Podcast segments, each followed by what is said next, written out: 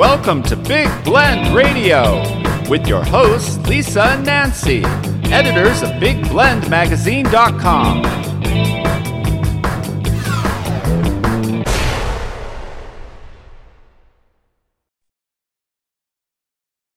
Hey, everybody. Welcome to Big Blend Radio's Writers and Authors Show. Uh, we do this every second Wednesday with our friends over at Books Forward. And if you don't know them yet, I encourage you to go to their website, booksforward.com. We have been working with them and their authors for over two decades. I'm going to believe, I think even back in the day when Nancy and I were in print, um, running around in print. Um, so we've been going for 26 years. So I think, yeah, definitely been with them for a long time. And why we like working with them is they really know good authors. And today we have an amazing author joining us, Lyn Squire. He is the author of the Dunston Burnett trilogy. And his first novel is coming out in this trilogy, uh, September 26, 2023 through a level best books. It's called Immortalised to Death. Uh, so September 26th is the day. So you can go to his website, lynsquiremysteries.com. And that's Lyn, L-Y-N. And we love it. Lyn is from Wales, which is so cool. Uh, we rarely get to chat with people from Wales. We do a lot in England, Scotland, uh, but finally we get to talk with someone from Wales. And you're going to enjoy this conversation because it does delve into uh, the the death of Charles Dickens, and it's one of those good old fashioned mysteries. If you love a good whodunit, this is going to be for you. So, welcome to the show, Lyn. How are you? I'm fine, thank you, Lisa. And uh, let me just say thank you so much for having me on Big Blend Radio. Oh, we're excited about this. You know, Nancy's reading and, and she's terrible. Like she's not allowed. We have to watch her because she always wants to tell everybody everything. And she does that to me. And I'm like, I'm trying to read the book. Don't ruin it for me. No, but did you know? Um, and, and, and your book is definitely this way. And I'm so excited that you bring up Charles Dickens. We all know him, right? Um, but I, I want to just go there. I want to start there because I want people to kind of remember who Charles Dickens was. And he's so famous in so many, so many of his writings. Um, but you start at his death, which even at the beginning of the book, when even, you know, just everybody just, oh, he's writing away. Like, you know, he's, his pen is flowing over, you know, and doing his thing, but he was really dead. What inspired you to focus on him? Well, um, I'll, I'll give you two answers to this. One is, let me say a few words about Dickens, because obviously he features prominently in my story. But then let me go to the, in fact, that kind of a singular event which inspired mm-hmm. me to write the, uh, the book, Immortalised to Death. what do we know about Dickens? Well, this man was in 58 years of life on this earth, wrote some of the most incredible books, most incredible stories ever. They were sprawling. They went all over the place. And of course, he introduced some of the most famous characters ever. Just think of Fagin or the Artful Dodger. They're names that we use in general mm. conversation to the, to this day. Uh, I've actually read, I think, all of his novels. Wow. And, uh, yeah, oh yeah, I, I, I think he has, uh, great characters that really drive his stories. If you think of the first one he wrote, this was the uh, the Pickwick Papers. This story actually doesn't have a plot. It's just a series of events about these this character these characters, the people in the Pickwick Club, and the troubles they get into. It's humorous, it's funny, it's a different uh, adventure or misadventure mm-hmm. each, each, each month. He moved on from that to beginning to have more structure to his stories. And, uh, by time he got to, I know, Dombey and Son, which was published in 1848, he was actually preparing notes for his, his books. And the little point I want to get in here is mm-hmm. that uh, the notes that he'd prepared for the mystery of Edwin Drood, which I'm sure we'll talk about a little later, stopped at installment six. This was the in- sixth installment in what was supposed to be 12. So just keep that in your mind. He died halfway through this novel. Uh, let me just say one word about installments because In Hmm. those days, this was um, late 19th century in, in England, the books came out in monthly issues. They appeared in a magazine. Uh, so Oh. ev- every 30 days, Dickens had to produce like four or five chapters to make an installment for this magazine. I cannot imagine the sort of the pressure he was under to fulfill this contract of producing right on the 30th day of four or five chapters ready to go to the publisher. But he did it. And uh, Wow. the reason he did it, I think, is because he was such a natural and gifted writer. He could sit down and write stuff and, you know, pages and pages. He would come out of his study and he would say to uh, Georgina, who was Mhm. uh, it's kind of his housekeeper, his, and his sister-in-law, actually. He would come out and say, I've just written furiously for four or 5 Mhm. hours. And that was what he could do. If you ask, if you take me, I'm, um, I'm a slugger. You know, if I write 500 words in a day, I think I've done extraordinarily well. And then I have to go back and redo them because they weren't right. Dickens just wrote. Absolutely brilliant. Well, Uh, I, I love that. I want to just say the two Yeah. things. You talk about the installments and then him writing these chapters like this. And I know with Georgina, she, she's like, he either does his lunch and then he comes in later, like Mhm. he's either, you know, um, and, and he was dead at that point when he one day didn't come up for lunch, but these installments, like, I think it's fascinating that you chose to do a trilogy, right? So it's kind of harking back to that.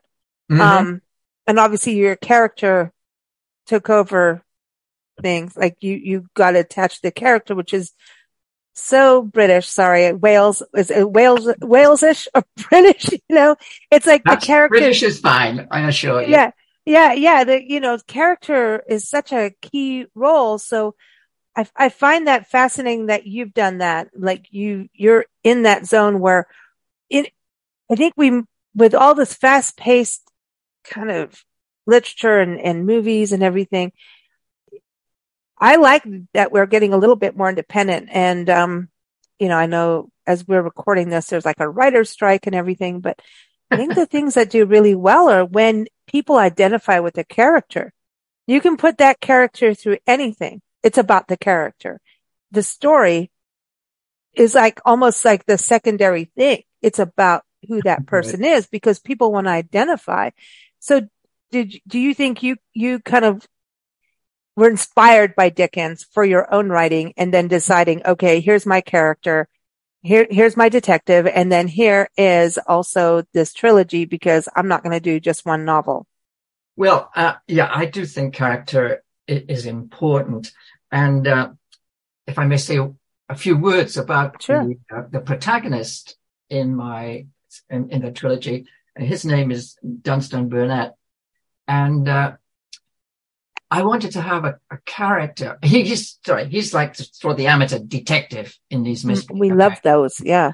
And, uh, but I wanted a, an amateur detective who was certainly not the wonderful, uh, classic sleuth like uh, Sherlock Holmes, who, you know, had these terrific powers of observation and, uh, made these wonderful deductions, which incidentally always proved to be right, but I mean, that's another story.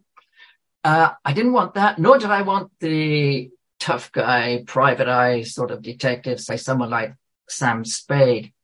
So the more I thought about it, the more I felt for me, the right kind of person was someone who was uh, maybe slightly diffident, middle-aged. Uh, in fact, I ended up in saying that uh, this man, Dunston Burnett, was a retired bookkeeper. So you can't get much further away from sort of detective material than this man. But Mm. uh, I gave to his character two talents. One is he had this ability to connect dots. Okay, well, other detectives have that. But Dunston not only connected the dots which were already there, he sort of visualized or made up a few extra dots and put them into the mix as, as well. Now, the, the consequence of this is that when he said, Oh, I think this is what happened, chances are he's wrong. He could be wrong. He could be right. Holmes mm. was never, never wrong.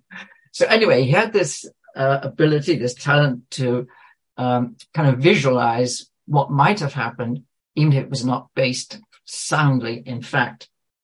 The other is once he'd fixed onto an idea, he was very, very tenacious and he would pursue it like, you know, he would with all the determination mm-hmm. and tenacity that, that you can imagine.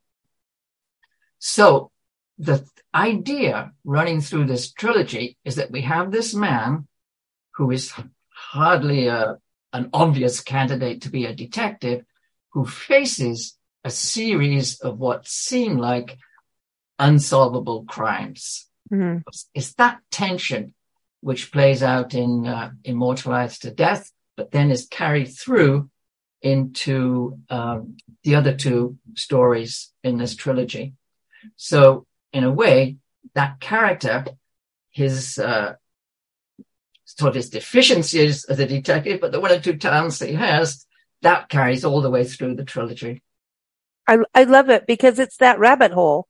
We talk about this on our shows all the time. The rabbit holes you can't pull out. Like once you're in it, you, I mean, it's like an obsession right? And everybody has something that they're fascinated by, but when you start, you know, and, and it's, you know, in this country, we have the conspiracy theories, right? Oh, yes. politics. We won't go there, but you know, we won't go to politics. God, no.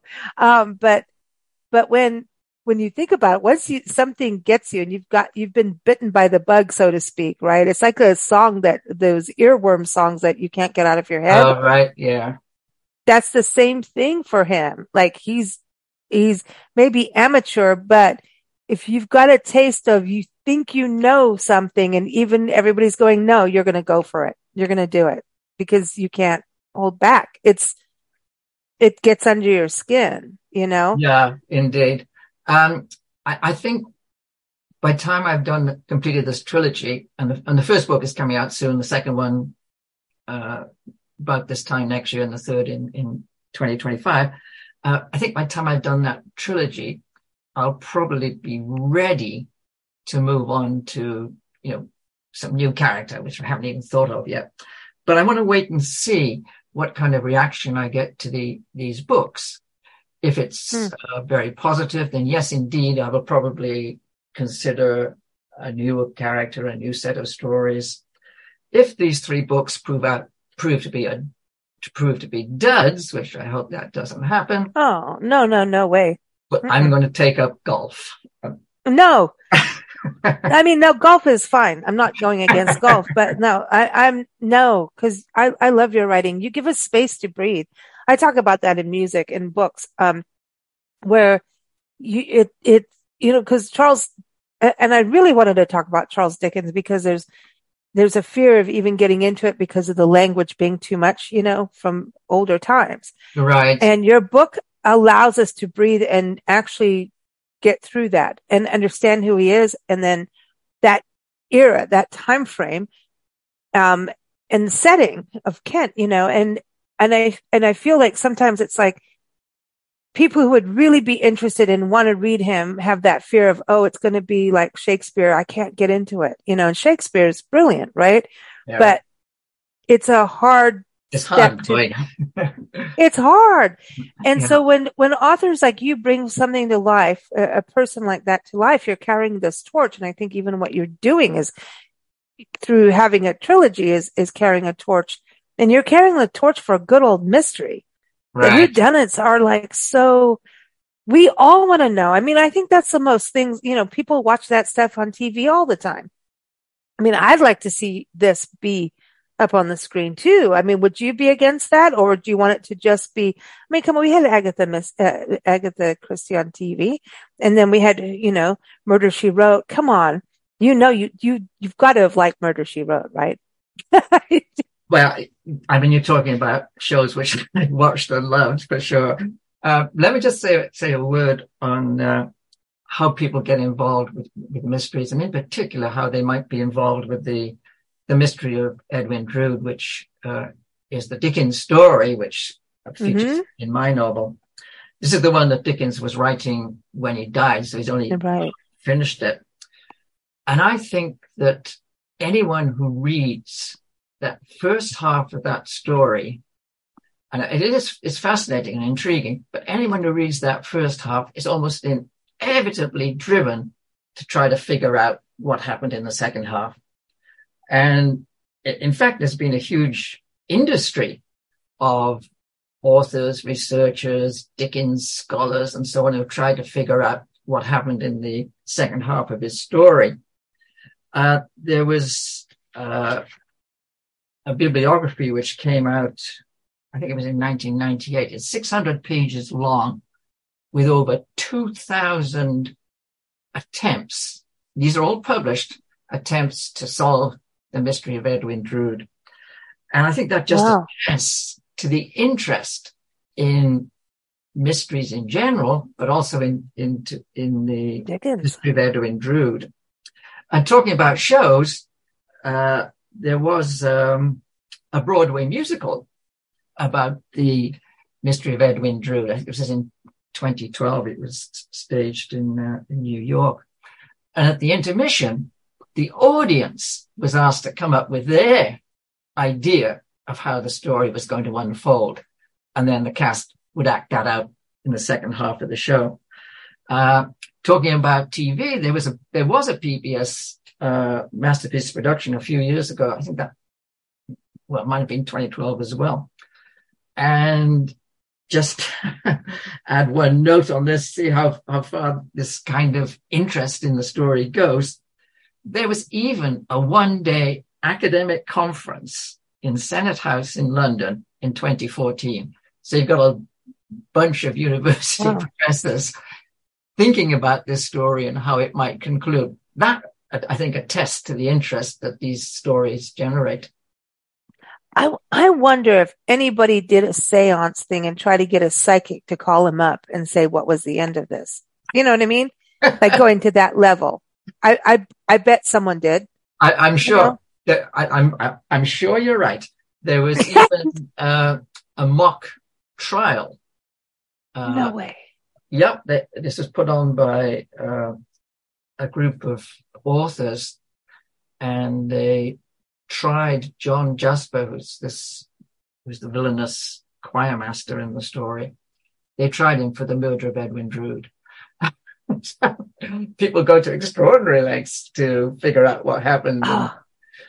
So I love this. I love this. And you know, it, it fascinates me about even just there's just these amazing writers that will always make us think. And I think Charles Dickens was one of those that that's part of it is when you read a, a really good story and a mystery, I think the, the, one of the key elements of a mystery, right? Other than the character, right? Which we've talked about is the co-creation. I always say this about novels and any book you're reading, you're co-creating because you're having your own vision.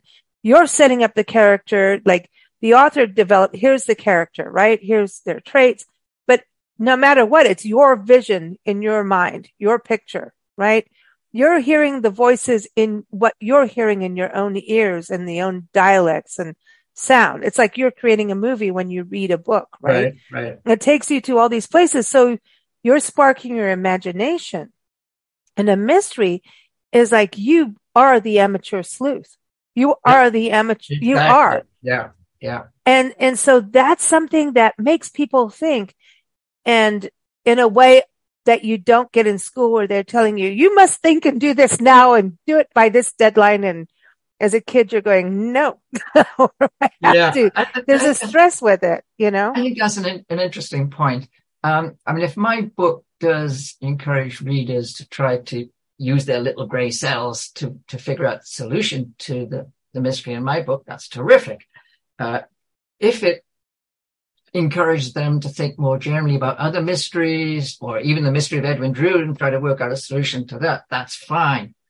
But my feeling, my view has always been that my story is meant to entertain. Uh, so it's not really an educational device or anything like that. It really is meant to entertain. And if the reader walks away from reading my book and says, my goodness, I really enjoyed that story, I would be very, very happy. And I think Dickens was the same. Mm. You know, he was there to entertain, and his stories are entertaining. If you like humor in books, Dickens had that. If you like drama, Dickens had that. If you like to have your emotions tugged this way and that way, Dickens had that. So well worth reading. I know this sounds really weird, but I always looked at Charles Dickens and Benjamin Franklin as kind of connected because Benjamin Franklin, I know there's the, another guy who's famous for the Farmer's Almanac, but Benjamin Franklin actually started it as a form of entertainment for people uh-huh. to get uh-huh. through the winter. Yeah. And it was kind of like a comical thing, but people started taking it seriously, but he was writing it as entertainment. And I always felt like, I don't know why I felt they're always connected, but I would like to have the two of them in a conversation. I'd like to be the yeah. fly on the wall for that. Wouldn't you think that would be interesting? that would be great. You, you've actually told me something I didn't know. I didn't know that about Benjamin Franklin, but I think that, that would be absolutely fascinating. You're right. Yeah, he did some kind of, it was like, if I'm wrong, maybe it was after the guy who did the, there's one person that's really did the almanac properly, but Benjamin Franklin started stuff and he was a prolific writer, yeah. you know, and, but he had humor to him. And I think that's the only way mm. he could get all these countries to talk to each other. I mean, he bebopped around between England, France, and America, right? Yeah. yeah. And it was humor and having that, and people are always curious of travelers too. Like you're always like, what, you know, what's going on? And, and that could work against you, right? Too. But I find it interesting with what you're doing because I feel like, yes, entertainment, but people may walk away going, God, I haven't heard about Charles Dickens since I was in school. I don't even know if they teach him in school anymore. You know, yeah. um, I hope so. God, I hope so. But maybe they'll go read that, you know, but I'm fascinating about you going, Hey, let me write my first novel as a mystery because you have to keep people mist. I think mystery has to be the hardest thing to write, whether, you know, it's crime or just who done it. Like all that has got to be the hardest because you have to string your reader along to the end and still surprise them and not give it away too.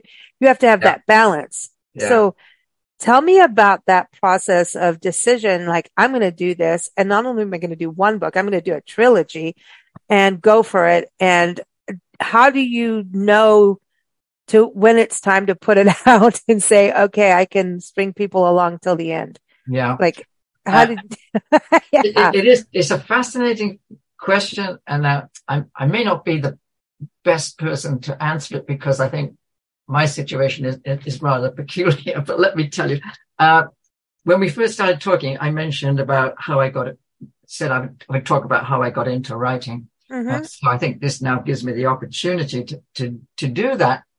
Uh, let me just say before uh, I, I get into it that in my professional career, I was writing sort of academic papers which were published and books and so on and so forth. So this really, right, switching to fiction is really a huge change for me.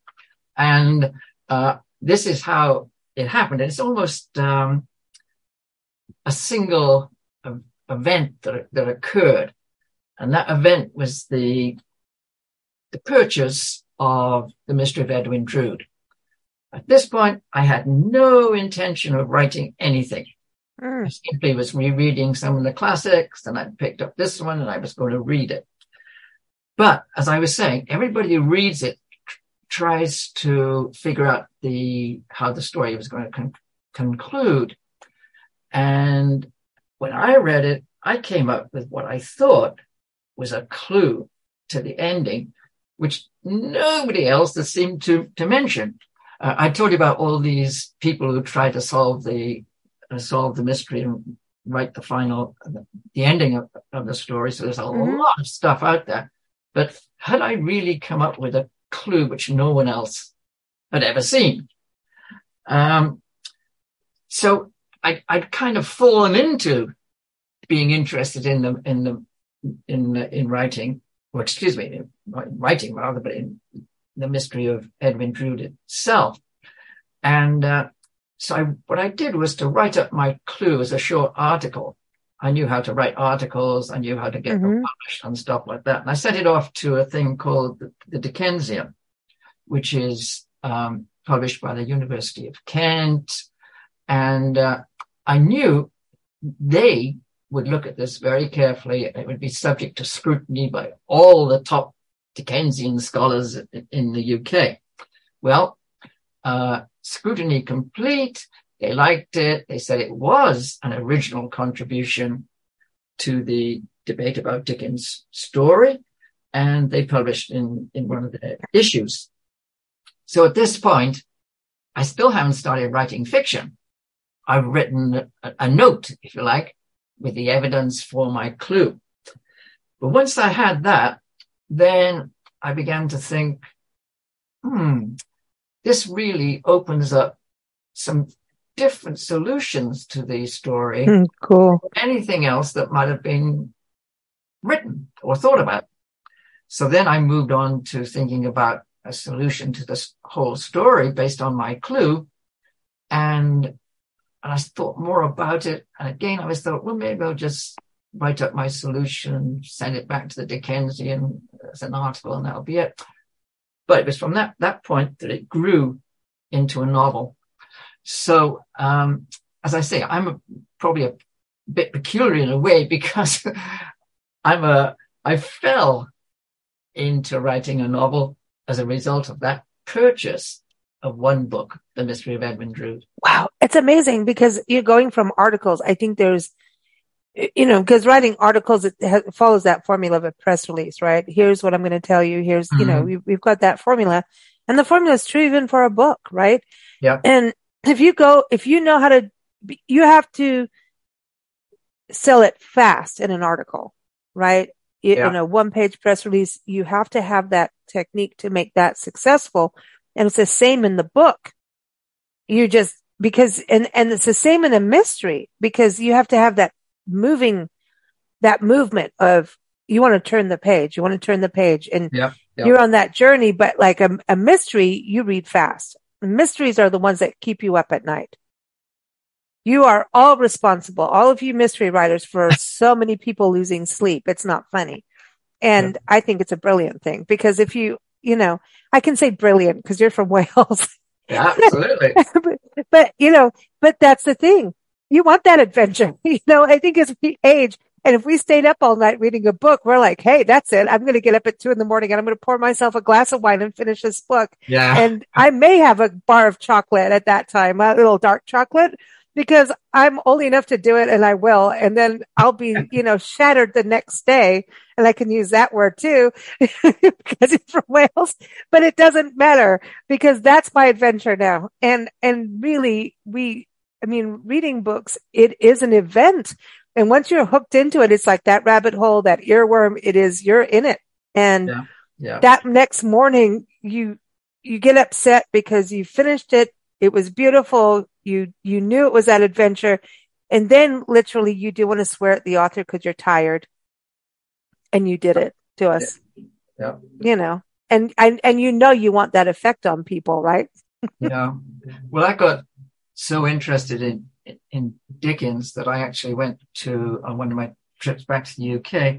I went to Gad's Hill Place, which is, uh, or was, excuse me, his home in, in Kent. And mm. it, it's still very much like it was in 1870 when, when he was living there.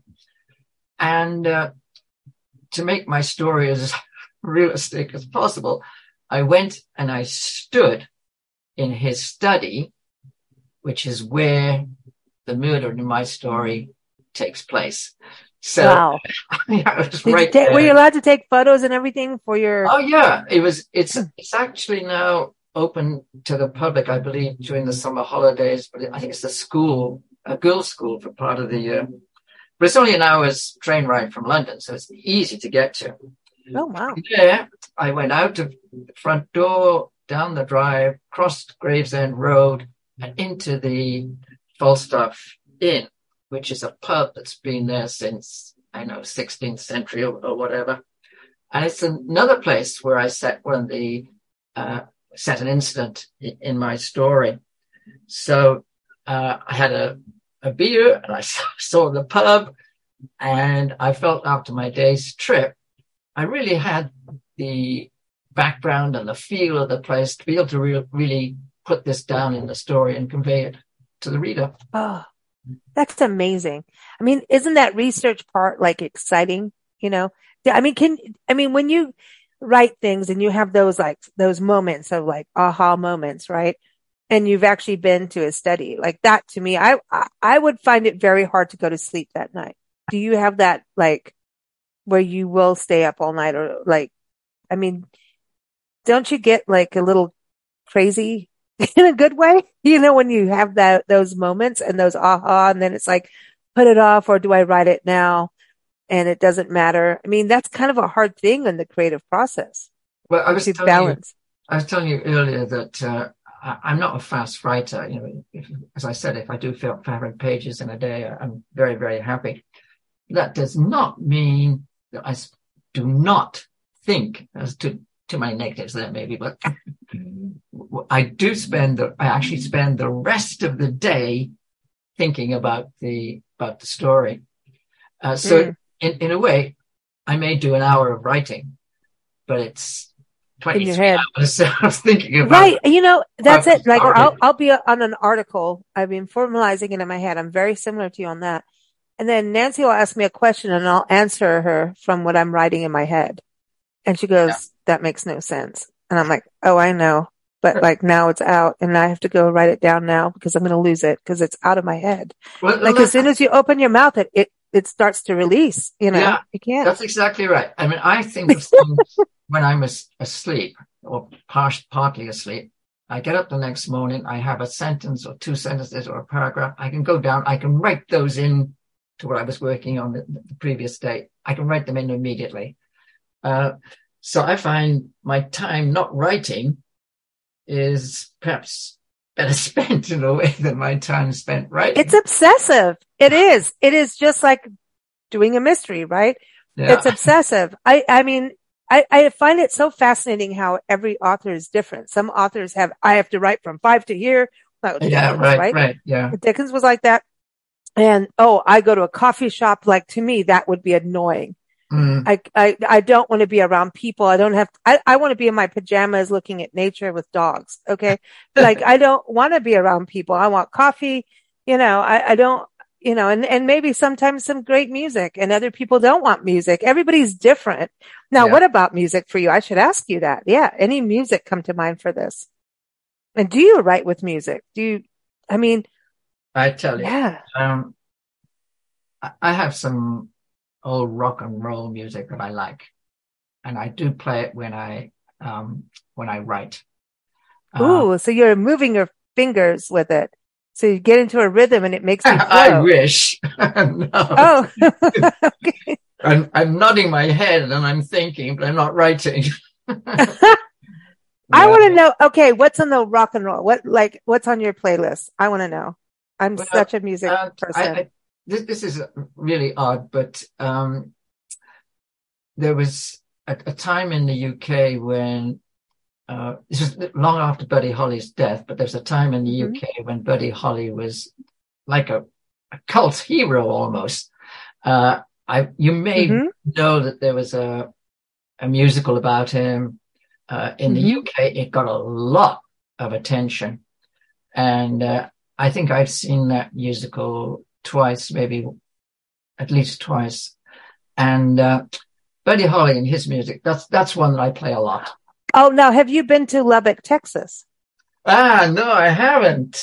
His that's birthplace. his birthplace. Yeah, now, yep, we go to Lubbock about two, three times a year, and he's got his own park. He's got a museum and a oh, park plaza yeah. that his parents put together. And um, he's got they've got a giant. I'm gonna after this, I'm sending you photos of it because it's amazing. He's got giant sunglasses and we went during the pandemic, unfortunately, so we couldn't go in and everything, but yeah, get the outside, yeah. but he has his own plaza and they have music concerts in the plaza. And we just came through Mason City, Iowa, which is near Clear Lake, which is where Buddy Holly, the Big oh, Bopper and Ritchie Valens crashed. And so right. they played the surf ballroom, which was the last concert oh, out wow. there but I haven't walked to this site because every time, and we we're on this writing project of this Jefferson Highway. It's a historic highway that was started in 1915 that goes from Winnipeg, Canada down to New Orleans. And it's, it's a revival of it. And Mason City, um, the music man, the, the music man himself comes from there, Iowa. And we've done shows on this. And every time we try to get near there, like something detours us, but we have to go and stay there because they also have the original and only Frank Lloyd Wright hotel that was designed by him in the world there still standing. Well, here's, so, um, here's a piece so, of, sorry. Yeah, um, I, I have to go there. oh, but I'm just, just going to add on, uh, on, uh, Frank Lloyd Wright. He has a Welsh heritage. I hope you know that. I did not know that. Yeah. I, and I've been on part of his trail in Wisconsin and everything. Come on. I'm not sure whether he was sort of born over in Wales or whether, you know, it was his parents, but he certainly has a Welsh connection. My wife absolutely loves his houses. We have to visit them wherever we go. She's, uh, well, she just thinks they're amazing. That, well, his, his design, because it goes into nature, right? Well, yeah. let's talk about some Welsh heritage. You do have some famous people from Wales and, and it, you know, Wales is small, but you do, you have Roald Dahl. And I think he is one of the best. Seriously, Jungle Book and everything. Come on. Yeah. That's it. Uh, yeah. Obviously. And he was just, I almost, I almost look at him as a philosopher in a way. Yeah. Me. You know? Yeah. So. I mean, he's, he, um, I'm trying to think of the other author that I really, really like. Well, his name escapes me right now. But um, yeah, we do produce one or two people who uh, make their mark on, on, on the world, and, and he was certainly one. And you're going to be the next one now. Your book's coming out.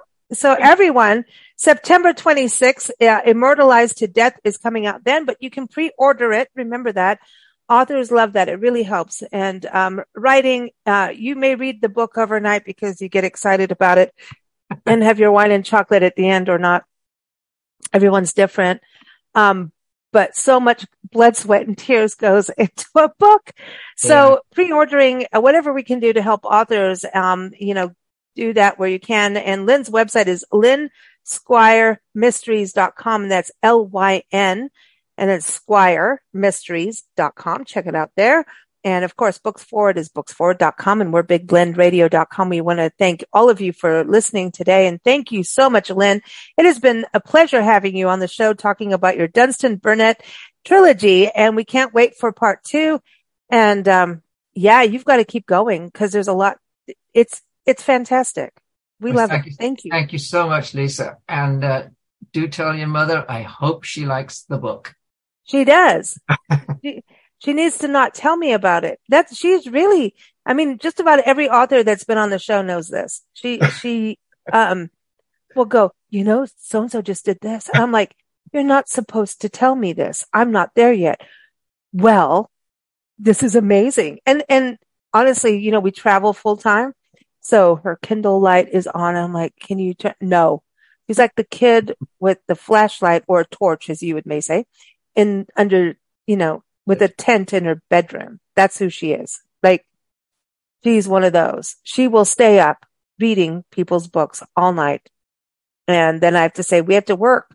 She goes, I don't care. I'm finishing this. So anyway, you're, you're one of those books. So, um, she, she loves your writing. She, she just, the first thing she said, this man can write. I love it. So, and I mean, I just, I just love that you brought Charles I know you're saying all these people and I love that. I just, I, I want people and writers like Charles Dickens to forever be immortalized, right? you know? Absolutely. Good title. Thank you so much, Lyn. You take care and keep writing. Will do. Thank you, Lisa.